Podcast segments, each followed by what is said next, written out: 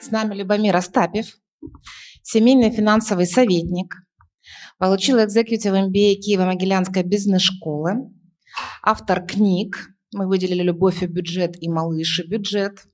А на данный момент Любомир является семейным финансовым советником и консультантом по управленческим финансам. И тема нашей сегодняшней встречи такая живая и волнующая всех, как сформировать отношение детей к деньгам правильное, а следовательно и финансово успешных детей, как воспитать. Дякую за таке інтро.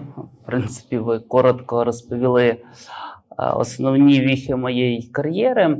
Зараз я вже працюю як консультант суто по персональним фінансам, ну і вільний від роботи час пишу книги. І в нас е, сімейний бюджет це соціальний проект, який виріс по суті з мого персонального блогу. Тобто я там писав раз в квартал 6 років тому. а, Людям було цікаво це читати, і зараз е, це вже е, більше 10 волонтерів, е, відео, е, статті, інстаграми, фейсбуки і так далі. Е, Давайте перейдемо все-таки до фінансового виховання. Е, Коли е, ми запитуємо, навіть проводимо анкетування батьків, ем, що ви хочете дати своїм дітям, ем, то топ-відповіді дві. Одну можна сформулювати як поставить ребенка на ноги, і це такий комплекс від родів там до весілля, мабуть. А друга, більш конкретна, дати їм хорошу освіту. От. І коли, ми говоримо про освіту, це там садочок, школа і вища освіта, але більшість е, мають на увазі вищу освіту часто. Тому е, це така ціль номер один батьків. Е, Там купувати квартиру дитині е, чи не купувати це дискусійна тема. Можемо її потім обговорити.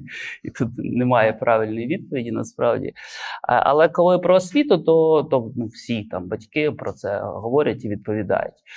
І е, освіта це, звісно, певний світогляд, але в тому числі це вміння заробляти гроші. Тобто воно буде багато в чому залежати від тої освіти, від а, тих знань, які дитина отримає. Крім навику заробляти, яку би їм хорошу освіту не дали, швидше за все, в вузі їх повноцінно не навчать а, витрачати, віддавати, відкладати гроші. Та? Тобто, це три вміння, які а, ми проходимо разом з дитиною протягом її а, там, всього дитинства. І е, це будуть ті цінні знання, коли дитина вже почне заробляти свої самостійні гроші, не просто там перші кишенькові гроші, а ми говоримо про там доросле життя. Да? Тут, до речі, є навик, зверніть увагу, е, не тільки відкладати, а й віддавати. Е, в західній літературі, яку я перелопатив, коли писав книгу, вони звертають на це увагу, і там є купа досліджень, як благодійність взагалі пов'язана з задоволеністю від життя і так далі. Е, Ну, ми про це можемо поговорити детальніше. Навик відкладати гроші е, це, мабуть, один з найцінніших навиків, які, в принципі, ми можемо нашим дітям дати. З будь-якого доходу відкладати там, ну, хоча б 10%.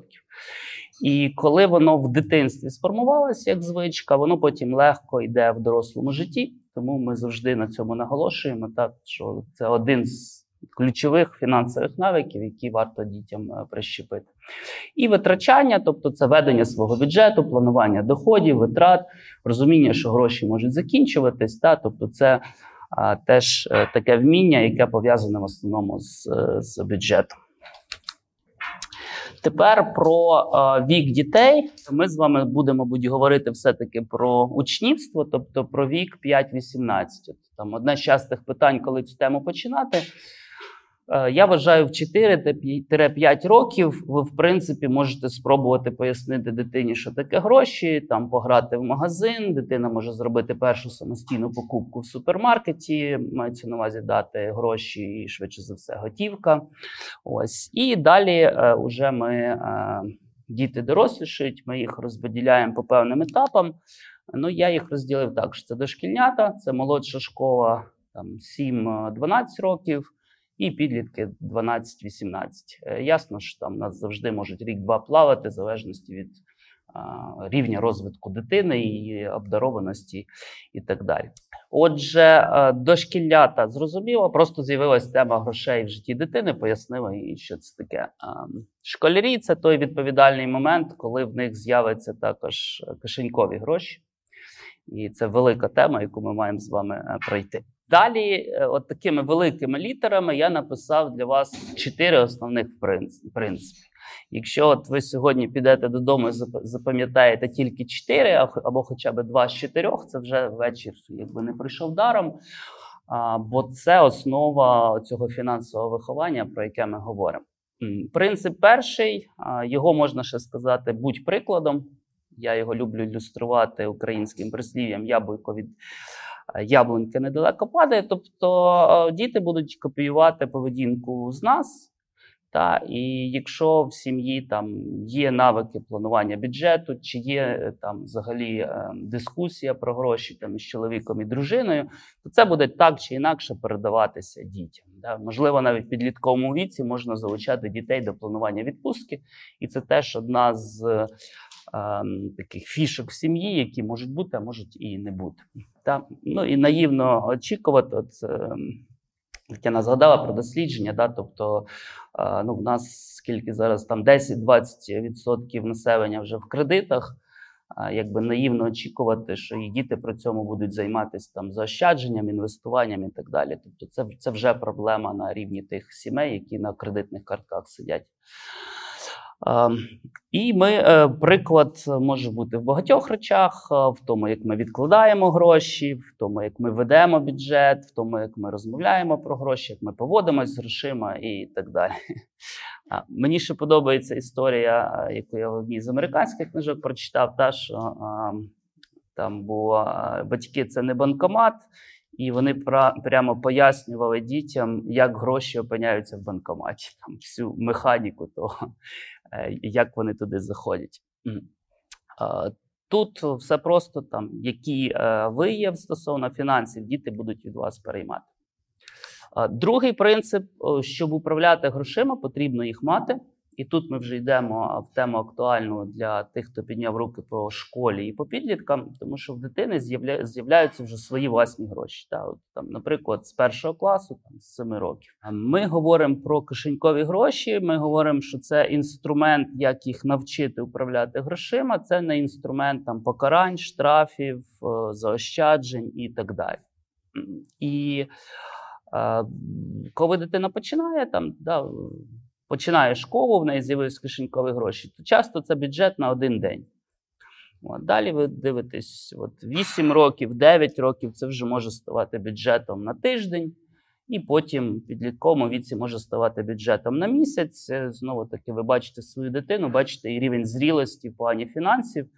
І і це такий момент, е, який можна довірити. Да? Там, Дивись, я тобі даю більше, але ти тепер отримаєш це на місяць. Діти будуть робити помилки з цими грошима, це нормально, і ваша задача не вберегти їх від цих помилок, а допомогти зробити висновки. Тобто, якщо дитина там розвела всі свої кишенькові гроші за день, які мала бути на тиждень, ну значить вона на сухому пайку має решт там 6 днів е, залишитись і ви допоможете і проаналізувати цей момент. По кишеньковим грошам скільки давати, тут вже дуже все залежить якби від е, міста, школи, сім'ї і так далі. Очень цікаво, ще за що? Просто в неділю, за заслуги в школе, за то, что поубирал свой ящичек, вот эти карманные деньги, это, это за что возникают у ребенка? Да, гарне питання, дякую. Ми постійно його дискутуємо. Взагалі, Психологи в основному сходяться, що кишенькові гроші це як безусловний доход. Тобто діти їх просто отримують і все в певних прогнозованих значеннях. Більше того, якщо, наприклад, дитині потрібно в школі, ну там візьмемо найменших, купити там булочку і сік, і для цього їй потрібно там 40 гривень, то ви даєте більше, ви даєте 50, тому що у вас навик не тільки витрачати, а відкладати і віддавати. Да, В них має бути трошки більше, ніж їм потрібно на ці базові життєві е, потреби. А, Чи давати за те, що поприбирали в кімнаті? Якщо дивитись по психологам, по рекомендаціям і по тому, що пише там західна практика, то десь я би сказав, 3 з 4 кажуть, що ні. Бо є обов'язки в сім'ї, які дитина має виконувати, просто що вона член цієї сім'ї. Часто це пов'язано з двома речами: порядок в домі, в тому числі і власній кімнаті, і приготування їжі. Да? Ну, і все, що навколо їжі пов'язано, не тільки приготування, миття посуду і так далі. Оці речі вони є в сім'ї, і за них якби не платиться. Рекомендують платити за якісь разові проекти, які би можливо потребували у вас залучення когось зовнішнього. Там ну, типовий приклад це впорядкування цифрової бібліотеки, навчити там дідуся користуватися планшетом. Е, чи там, от е, мене знайома, в неї двоє п'ятирічних дітей. Вони на конференцію допомагали там бейджики підготовувати. Там шнурочок, бейджик, треба було 200 бейджиків підготувати. От за таке вона їм заплатила гроші. Так? Тобто, тому що цю роботу все одно хтось мав зробити в рамках підготовки до конференції. От за такі разові штуки платимо. Це повторюсь, не всі психологи з цим згодні. Є от такий Дейв Ремсі, такий гуру, дуже такий харизматичний. От він в нього троє дітей. Вони визначили список домашніх обов'язків, і він за кожні ці обов'язки долар платив. В них на холодильнику прям висіла, значить, така табличка. От е, ти заробив долар в кінці, значить, по неділям він видавав цю получку. Ну, ви сказали, що за домашні обязательства і за учебу все-таки психологи 3 із 4 призивають не платити, правильно? Так, я говорив про обов'язки. Учоба знову таки, да, більшість психологів сходяться на тому, що неправильно, бо невідомо, який довгостроковий ефект, е, чи не викривить взагалі оце, цей зв'язок. Да, Я хорошо вчуся, бо мені треба заробити гроші. Як правило, дитина вчиться, тому що їй цікаво просто. А от якщо прочел книгу не по програмі, но прочел, это к чему относится? К тому, за що платим, или, или к общему развитию ребенка? Ну, швидше за все, прочав книгу, тому що цікаво. Тому що зацікавили, може там батько чи мама ту книгу, чи хтось з однолітків прочов, і не тому, що заплатили. Було, Був соціальний експеримент, е, школа десь, по-моєму, місто Балтімор, там, схід е, штатів, де провели великий експеримент по школам, значить, платили дітям за те, що вони читають книги. Да. Е, і е, там ще за кілька речей платили. Наприклад, кореляції між поведінкою і грошима не було. Та? Тобто не можна сказати, що гроші позитивно вплинули на поведінку в школах. З книгами було. Тобто вони заміряли, стали діти більше читати. Потім їх розкритикували, сказали, ну це типу школи там не всі, і типу треба довший ефект, тому що може вони тільки читають, поки їм платять, чи будуть вони читати, коли не заплатять, і так далі. Ну тобто, знаєте, якщо наукове дослідження, там зразу з'являється купа питань до умов цього дослідження. Але факт залишається фактом.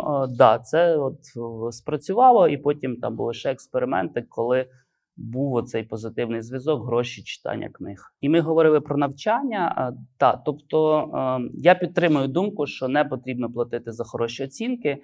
І не потрібно штрафувати за погані, особливо там взагалі ми говоримо карманні ці кишенькові гроші. Це такий стабільний дохід, який дитина розраховує отримати. Е, в мене є кілька знайомих, які е, платять одні платять за конкурси, ну аля Олімпіади, наприклад, да, тобто щось таке, що поза шкільною програмою. І е, тут от е, різні думки. Та е, ну мені здається, що це вже більше як спортивна мотивація, і так само в спорті, там чи в якихось е, позашкільних активностях, та там можуть теж бути доплати за досягнення. А вот тоже интересный вопрос возник а, по дороге. Это деньги или это все-таки какая-то мотивация, там конкретный подарок, ну, я не знаю, скутер ты получишь за что-то, или деньги. Вот э, в нашем все-таки прошлом были конкретные вещи перед глазами, как морковка. А стоит ли сейчас переводить в деньги, или, или тоже надо как-то диверсифицировать? Ну, мені більш особисто подобається ідея давати гроші Щоб дитина сама купила скутер. Просто щоб е, ще формувався навик цієї покупки. Я досяг, я заробив, я, я собі купив те, що хотів. Ідеально, якщо взагалі в них не вистачає на скутер, і їм треба на скутер збирати там, наприклад, 3-6 місяців. Та, І тоді в них ще формується цей наслідковий причинно-слідковий зв'язок. Я там заробляю, в мене є ціль, я відклав 25%, відклав половину, відклав всю суму, придбав.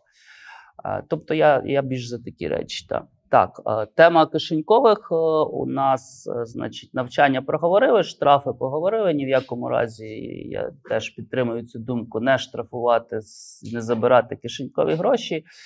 Ну і повторюсь, що кишенькові гроші це не тільки про те, щоб закрити там життєво необхідні потреби, це про навик також відкладати гроші, віддавати гроші. Відповідно, них мають бути більше. Це Андрій Ставніцер е, з Одеси. Він колись запостив Фейсбук пост, і там було десь тисячі коментарів від багатьох відомих українців, як ви заработали перші деньги.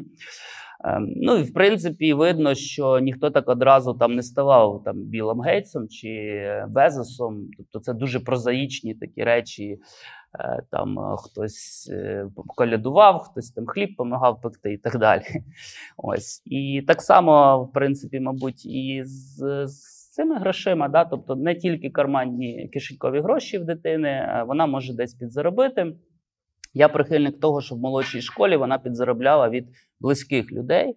Це батьки, родичі, е, там можуть сусіди бути, та але ну, ми не відпускаємо їх там ще відкрите плавання, щоб вони шукали десь е, десь підробіток. Е, вище до підліткового віку, звісно, особливо підлітки, вони можуть незалежно заробляти просто на якихось незалежних роботах від, від своїх родичів. Е, так, тобто, це можуть бути якісь разові штуки. От я в книжці описував кейс е, Слави Баранського, як е, він з сином домовився, що давай продавай різний непотріб з дому, і 50 на 50 ділимо ці виручку. Тобто і син дуже успішно почав продавати, ще й там навики продаж розвинув до того всього. Ви дуже часто зустрінете там якісь історії, там, типу вигул собак, кур'єрські послуги. Взагалі є ціла книжка, по-моєму, там є книжка Біденка навики, 9 навиків успішного підприємця чи юн, юного підприємця, по-моєму. Є книжка там 100 способів, як діти можуть заробити деньги і, і так далі. От я коли виступав, е, є така програма MBA Kids, та, то ми з підлітками взагалі там детально там не знаю годину розбирали блогерство, скільки може заробити інстаграм-блогер, скільки може заробити там YouTube-блогер, і і чому це так дуже досить важко там взагалі щось заробити. Тобто ну, можна йти далі е, в цих цих кейсах. Так, і про заробітки, от е, ще класну історію з Фейсбука. Я взагалі, коли хтось десь щось напише в Фейсбуці до цього теми, я собі зберігаю, потім це все е, систематизую. Е, Марку 8 років. Вони, значить, купили горіхів. А все почалося з того, що він там теж запитав, як заробити. Ну і це це дуже класно, тому що як заробити, значить, в нього є якась ціль, щось він хоче купити. І вони всією сім'єю включились. Вони взяли ці грецькі горіхи, полущили і почали продавати на LX. Виявилось, що це затребуваний товар. Ну і Марк отримав такий підприємницький досвід, е, як як вони заробили ці, ці гроші. Так, і е, оце реальне оголошення, та як е, діти рекламують свої послуги по вигулу собак в парку. Я теж його часто вживаю. І в книжці Кіра та Пес на ім'я Мані, яка там супер популярна для віку 10-12 років. От, в принципі, е, якраз дівчинка любила собак і вигулювала не тільки свою собаку, а й собак сусідів. І це і були перші такі стабільні заробітки.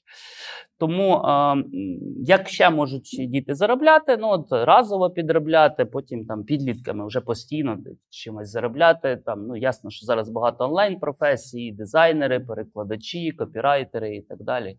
Це все развивается. Ну вот мы же здесь в клабе, где, в принципе, все, слава богу, финансово успешные. Таким образом, получается, что нужно формировать этот бюджет, о котором вы сказали, безусловный доход, а чтобы ребенку точно не хватало. То есть немножко удерживать в таком дефиците, да, и, соответственно, чтобы ребенок э, сам искал вот эти вот варианты заработка для желаемой цели, там, скутер в моем примере. То есть время немножко на голодном пайке, правильно? Е, я б так, мабуть, не сказав голодний пайок. Скажімо так, от коли ми говоримо про безусловний доход, от як зараз ця концепція говориться, це має хватати на якесь дуже скромне життя. Е, там, на їжу, на одяг, на комунальні. Якщо я хочу... Обычно у большинства здесь это от родителей приходит, включая питание в школе. То есть да. здесь возникают вот совсем какие-то дополнительные расходы, и вот здесь вот где этот баланс, да, как этот бюджет просчитать, как часто его выдавать, что говорить при этом. Вот это те предметные вопросы, которые, наверное, интересуют нас всех. Вот тебе там 100 гривен в неделю, это твои э, карманные деньги, ты регулируешь, да, мороженое, вот как-то так. Причем еще разделены на три кучки. Я тоже поклонница этих трех кучек, то есть потратить сейчас, инвестировать в будущее и отложить на благотворительность. Прекрасная, мне кажется, философия. У кого это получилось, я искренне поздравляю У меня нет. И вот э, вы призываете очень справедливо, а как научить ребенка не тратить сейчас, а инвестировать как минимум в будущее, если уж не благотворительность. Если вы поможете с предметным решением вопроса, то это точно успех сегодняшнего вечера. Спасибо. З навиком відкладати легше, тому що е, все, що потрібно, щоб в дитини якісь цілі були, купити скутер Або в комп'ютерній грі він хоче проапгрейдити свій танк, наприклад. Або от ми дискутували там. Одна сім'я сказала: ну, у наших дітей все є, і їм нічого не треба. В принципі, ми не знаємо, що їм хоче. Потім ми почали говорити там за концерти, за футбол. Ну і вияснили, що хлопчик якби хотів би поїхати на виїзний матч Шахтаря. Тобто може бути така ціль. Але все одно дитина має чогось захотіти, що не входить в цей базовий пакет, який вони і так отримують. Ем, велика покупка, там не знаю, поїздка і так далі. І тоді, значить, е, є оця вже зацепка, що мені для цього потрібні гроші. Ви допомагаєте зрозуміти, скільки грошей потрібно, да, там, скільки коштує поїздка чи конструктор. А, ну, В комп'ютерній грі навряд чи ви допоможете, ну вони собі це знають. А, І потім уже процес відкладання. Та, Тобто можна відкладати потихеньку, по чуть-чуть з цих карманних грошей, це просто довго буде. А можна шукати способи, як це зробити там. В шкільному віці, в принципі, молодша школа це там скільки від одного до шести місяців реалістично, щоб вони складали. Їм ще важко там на два роки щось планувати. Що ми можемо робити е, в плані навчання інвестицій? Е, ну, по-перше, якщо в батьків чи в когось чи в двох свої бізнеси, то знову таки говорити про бізнес, як сюди можна вкласти гроші. А ми там не знаю, розширимо, відкриємо нову точку, і от це скільки нам принесе. Тобто Тут мало того, що ми говоримо про інвестиції і бізнес, це ще й сімейна історія. От історії заходять ідеально. Якщо ми більше йдемо в такі е, теоретичні концепції, е, то ну, можна взяти акції публічної компанії. Там дитина любить телефони Apple. Будь ласка, візьмемо компанію Apple і поговоримо про неї. Просто от подивимося, що є її акції, вони коштують стільки, то торгуються на біржі і так далі. Мене навіть зараз е, ну не скажу, що часто пару людей запитували, як можна брокерський рахунок на дитину відкрити, та щоб е, в неї там свої акції були. Це технічно поки що е, можливо, тільки якщо рахунок на вас. Ну, Тобто, ви відкрили рахунок, зробили субрахунок і дитині дали доступ.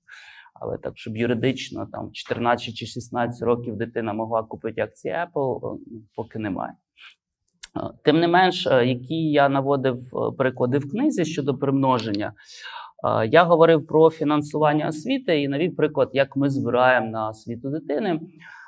Ми пішли, ну батьки взагалі як підходять, або якась певна сума на певний там університет, там припустимо, MIT, там 250 тисяч доларів на дитину або швидше, скільки вони готові на це відкласти, та? не, не прив'язуючись там до країни чи університету. От Ми з дружиною використали другий метод. Ми сказали, ну, тисячу доларів в рік е, на малюка будемо відкладати, і на 18 років це буде фонд освіти. І я, в принципі, зараз так публічно це показую. Тобто, ми просто купуємо три е, фонди акцій світових. На фондовому ринку. Вже тисячу доларів минулого літа, і от зараз якраз на днях теж тисяча доларів. І потім можна буде розповісти ту саму історію, чи 18 років, чи в 16. Дивись, оце твій фонд освіти. Ми робили то-то і то-то. От ці акції, от скільки вони принесли, от що туди входить. Тобто, це буде дуже така ілюстративна сімейна історія, де взялись гроші на фонд освіти. А, Можна таким чином піти, там, це якщо ми говоримо не про індивідуальний брокерський рахунок. В Україні з відомого мені є фонд OTP Діти, коли ви можете відкрити теж е, рахунок на дитину. Це там інвестиційний фонд, який там в депозити, в облігації вкладає. І цей рахунок буде належати дитині. Знову таки, як е, варіант для інвестицій питання сумнівне, та, але як навчальний продукт, там щось відкласти, передати потім дитині і розказати, що це таке, як це все формувалось. Ну, як на мене, теж цілком ок, е, і це так, як працюють фонди на заході. Да? Тобто можна таким чином іти, коли ми просто знову таки показуємо приклад е, інвестицій в даному випадку фондовий ринок. От примножувати гроші, бізнес, фондовий ринок, ну, мабуть, найскладніша нерухомість, тому що по нерухомості досить важко буде показати такі кейси. Але якщо хтось придумає, то, то поділитися. Так, це ми говорили і про фінансування освіти, і про те, як е, навчати інвестиціям, тобто на конкретних прикладах компаній на своєму прикладі. От. Ще, до речі, зараз е, про інвестиції зразу скажу важливий момент західної літератури. З хлопцями більше говорять про цю тему, ніж з дівчатами.